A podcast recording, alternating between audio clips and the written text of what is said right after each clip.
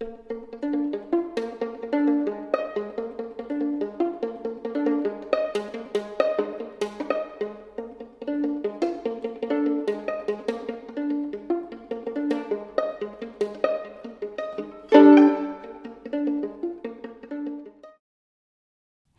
true crime friends. Welcome back to another episode of True Crime in Academia. I am your host, Mary DePippi. First of all, I hope you are all having a wonderful week so far.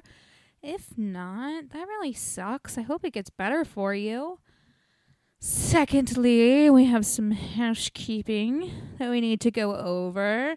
Uh, the first being a trigger warning for this episode. Um, this episode, we are going to be talking about different crime scenes, violence against women, and sexual assault. So, if any of those are really triggering for you, then maybe you need to skip this episode like you did last one, because I'm not trying to traumatize anyone. But also, this is a true crime podcast, so eh, you know, it kind of comes with the territory. But moving on, our second order of housekeeping is to remind you to become a patron by going to patreon.com slash ivory tower boiler room i'm going to be recording some special episodes that will only be on patreon and most likely there will be a video so instead of just hearing me you'll actually get to see me describe these cases as well but you can't see any of that unless you go to patreon and become a patron that is literally the only way you will have access to that content. So, become a patron. And finally, last order of housekeeping. Just remember to follow True Crime in Academia on Instagram and TikTok at True Crime in Academia. But truth be told, I don't really use the TikTok too much.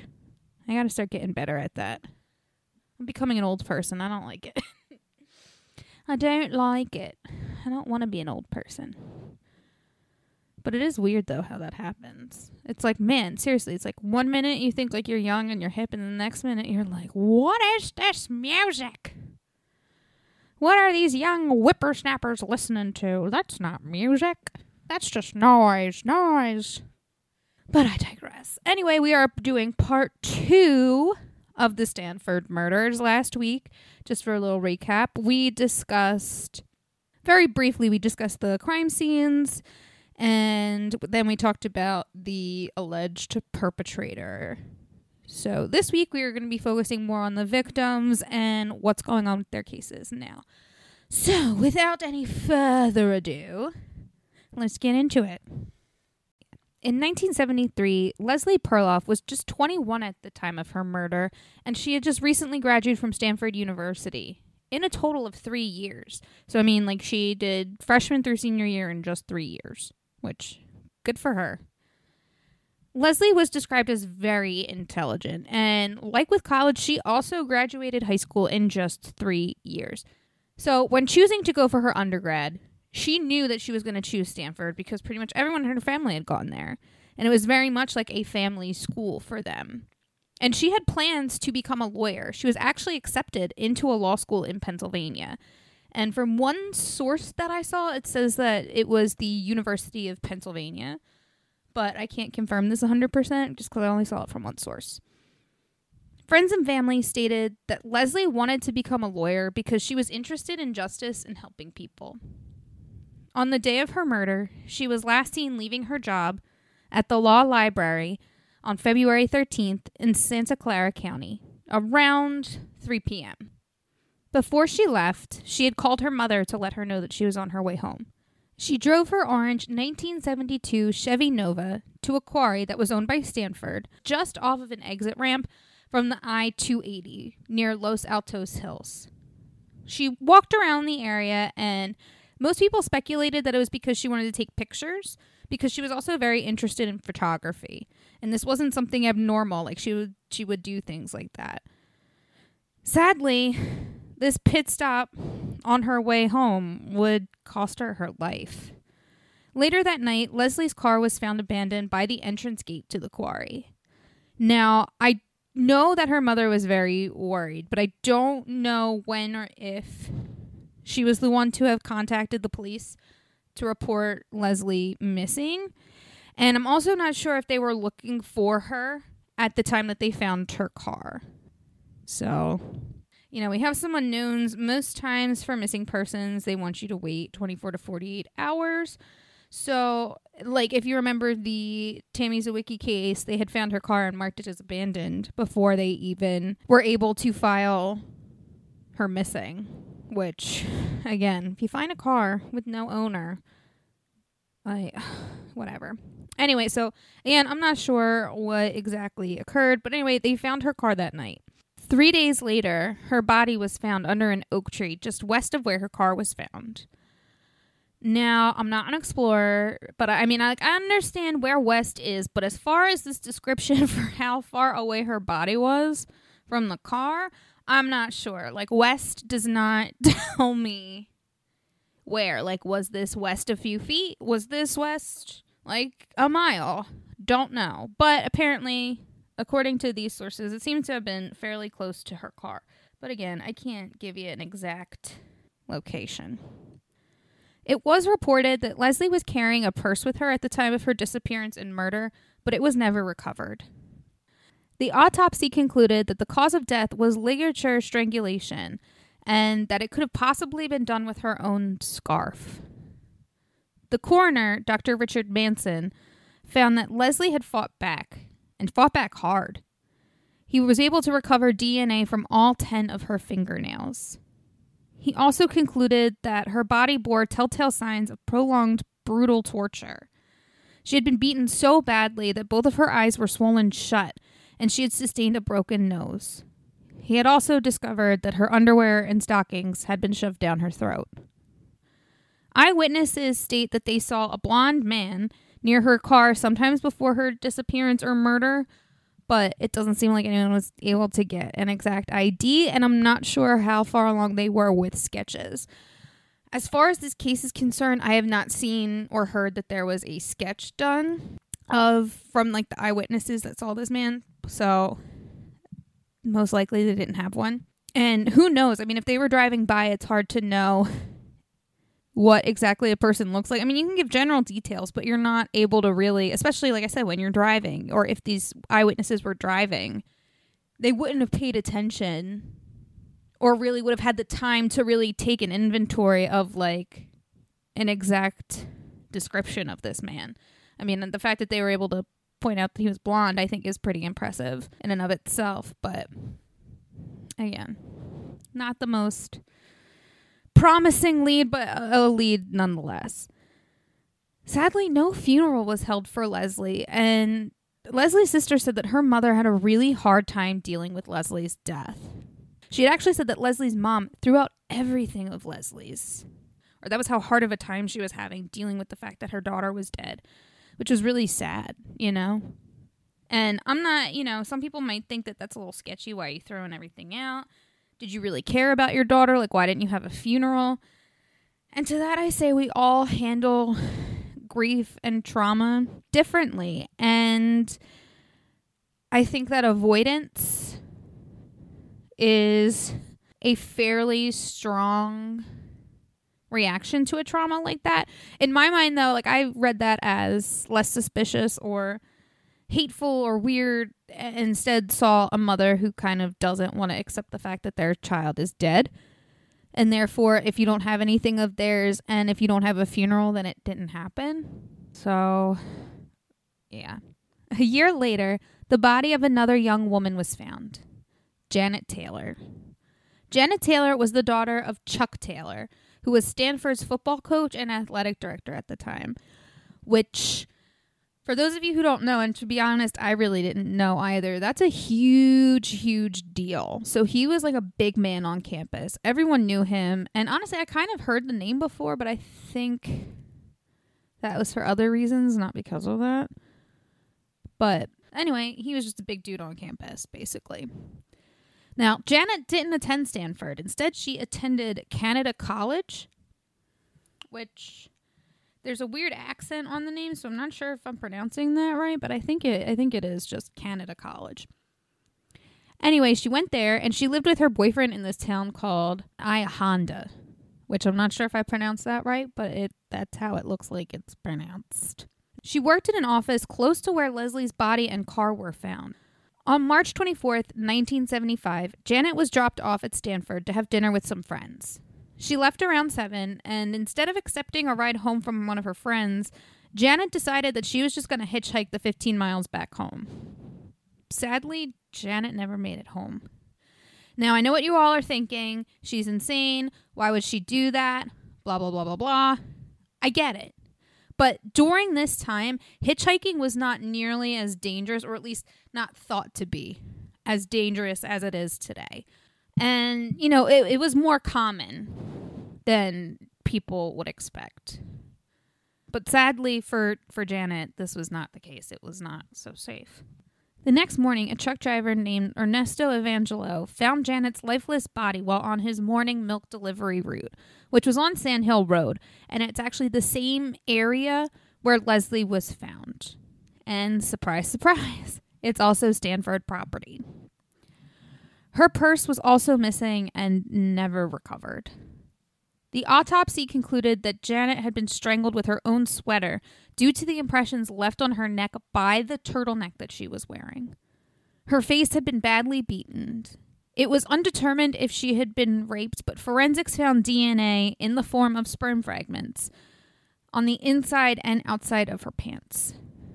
Like Leslie, Janet fought back, and it was stated that she had a brown belt in karate, so she knew what she was doing. It was also discovered that she had been beaten so badly that the sleeve of the shirt that she was wearing underneath her turtleneck sweater was ripped. Sadly, her live in boyfriend was called in to identify her body. Both Leslie and Janet's murders would go unsolved for 45 years. So I actually had a similar experience to uh, Mr. Ernesto Evangelo over here. I was driving home from my boyfriend's house one night, late at night. Like I want to say it's probably twelve forty five ish, twelve thirty.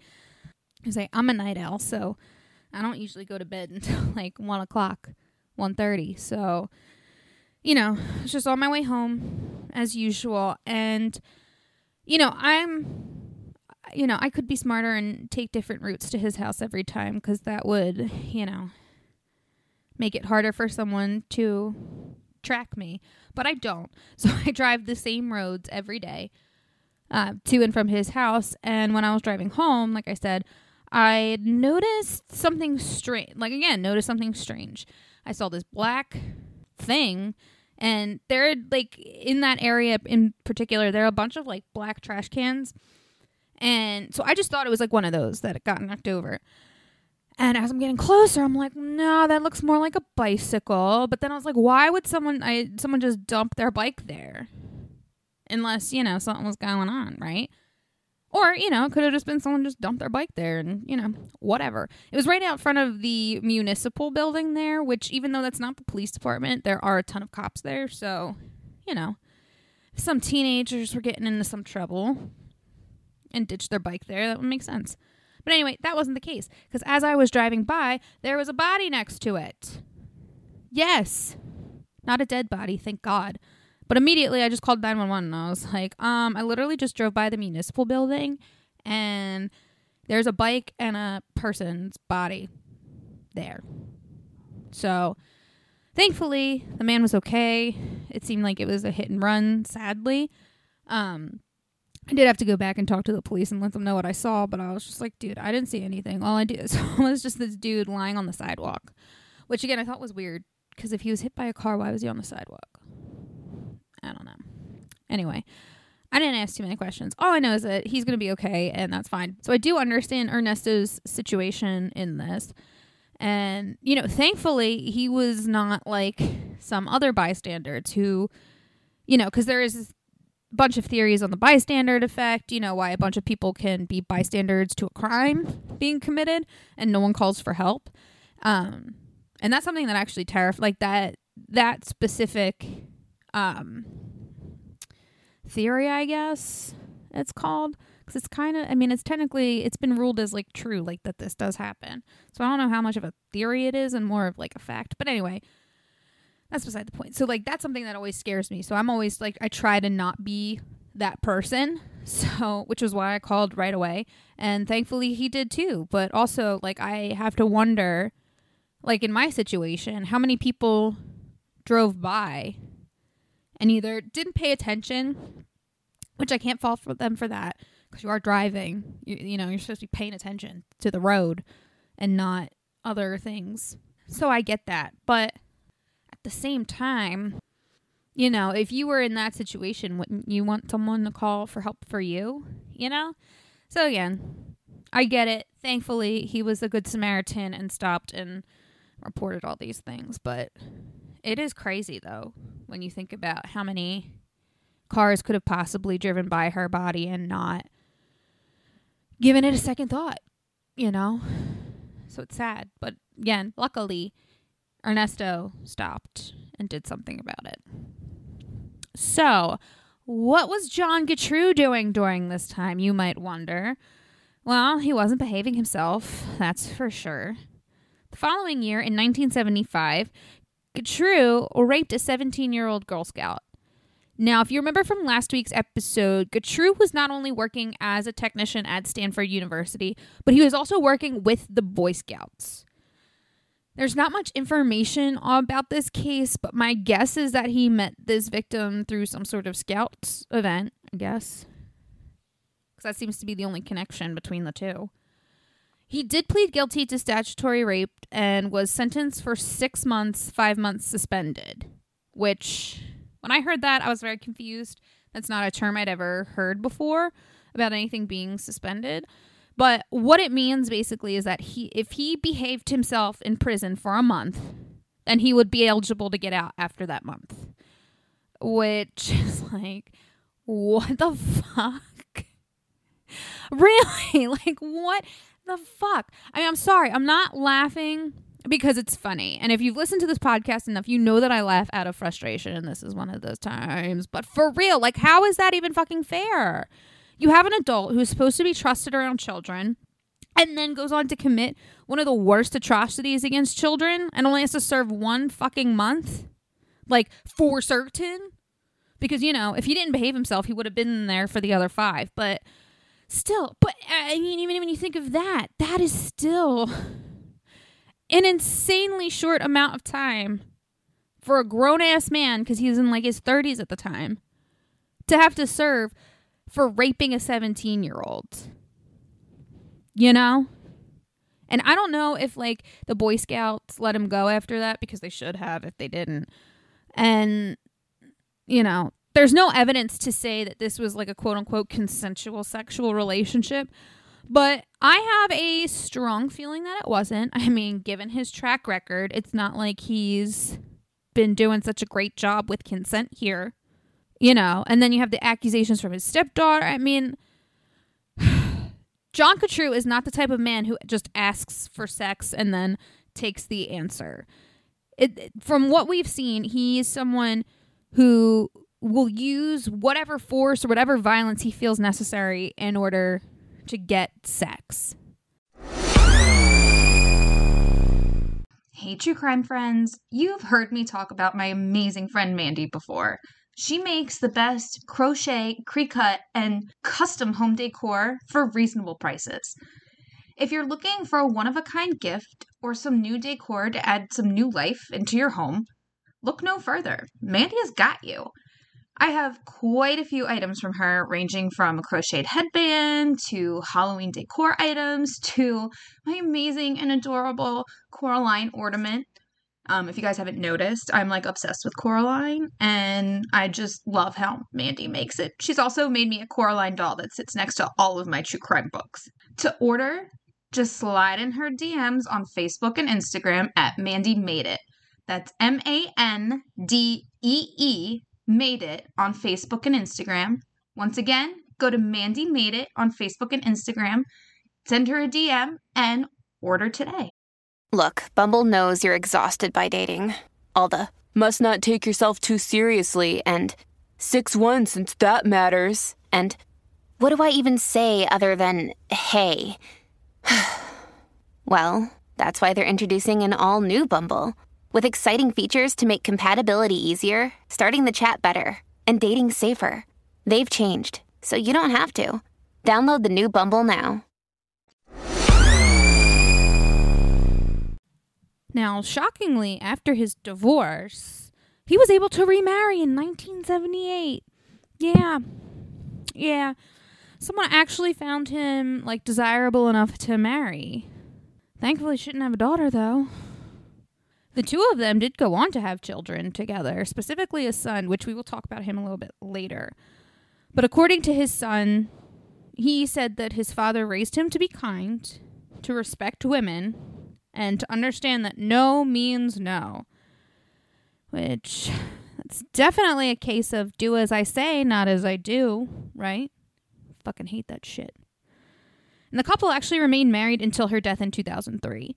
So, I mean, till death do them part, literally. Which, again, shocking. And again, it's always shocking to me to see, like, how.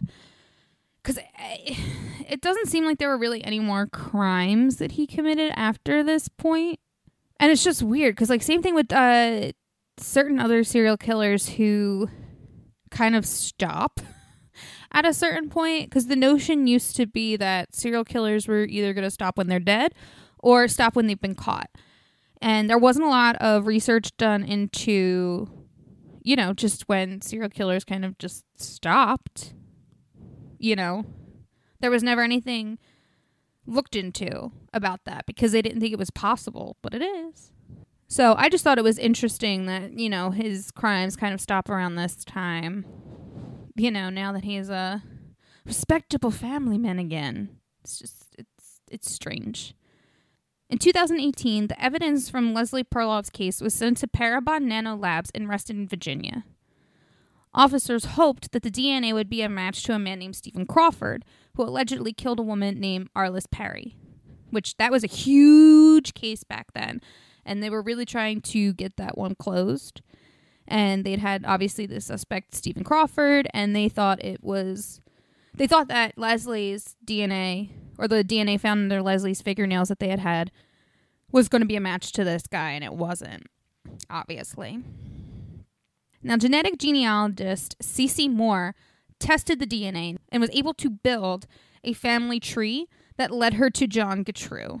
Now, I'm not going to go in too much about genetic genealogy um, or forensic genetic genealogy, even though that's technically not a thing. But this has been used in cases before. I'm sure you guys have seen it on crime shows. Basically, what they do is they take the DNA from the sample and they try to find relatives of that person, which allows them to, you know, make this family tree and then eventually find these people, which, again, is very fascinating. And but I mean, there can also be room for error, things like that. It's definitely one of the more newer sciences that we're, you know, using to try and figure out and trying to find these serial killers who kind of just vanish off the face of the earth. And, you know, obviously it's great that they're helping solve some of these cold cases and things like that. But again, it's still a fairly new science as far as like science is concerned. So, you know, there still is room for error, but luckily there was not in this case, and she was able to find John Gautreaux.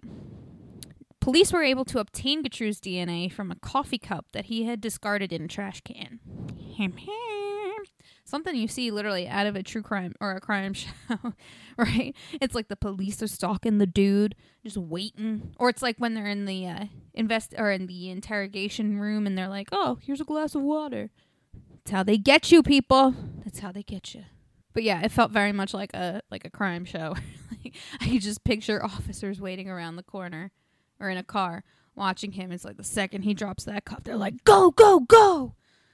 you know, to get the cup. But, you know, I still think that's cool that they were able to do that.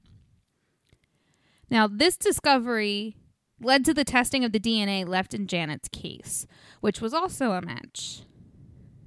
San Mateo Sheriff's Office thankfully collaborated with Santa Clara's police department, and they were able to establish this connection between the two cases. This was all possible because of the police handling both cases at the crime scenes actually preserved evidence properly. Holy shit. Thank God. I'm sorry. There are so many times in these cases where you just see how horribly investigators and police fuck that up. So the fact that they did not fuck it up this time, I was just like, thank God. So because of them, the evidence was preserved properly, so they were able to get DNA from the samples that wasn't too degraded by time and other elements, you know? So, way to go, officers. Way to go, San Mateo Sheriff's Office, and way to go, Santa Clara Police Department. Use rule. However, I can't say for the rest of your state, though. Mm-hmm. but that's a that's a topic for another day. In November of 2018, Gautreaux was arrested and charged with Leslie Perlov's murder. Uh, so far, he has pleaded not guilty, and the case is set to go to trial this year. Cold case detective Sergeant No Cortez stated that Leslie's case was a brutal crime. I believe she fought for her life, and part of that was scratching, biting, whatever she had to do to survive. She wanted to live. Now, around this time, possibly a little bit before, if my memory serves correct, Margaret Williams, who was Gautreaux's first victim in Germany, her brother phoned the police and the FBI and told them that he thought Gautreaux was the Golden State Killer. Crazy, right? But I mean, it fits. They have the same MO, sort of. But obviously, this was just speculation. And although, like I said, his suspicions were valid, Gautreaux was not the Golden State Killer. Joseph DeAngelo is, who is in prison currently. In December of 2020, Gautreaux was charged with Janet Taylor's murder.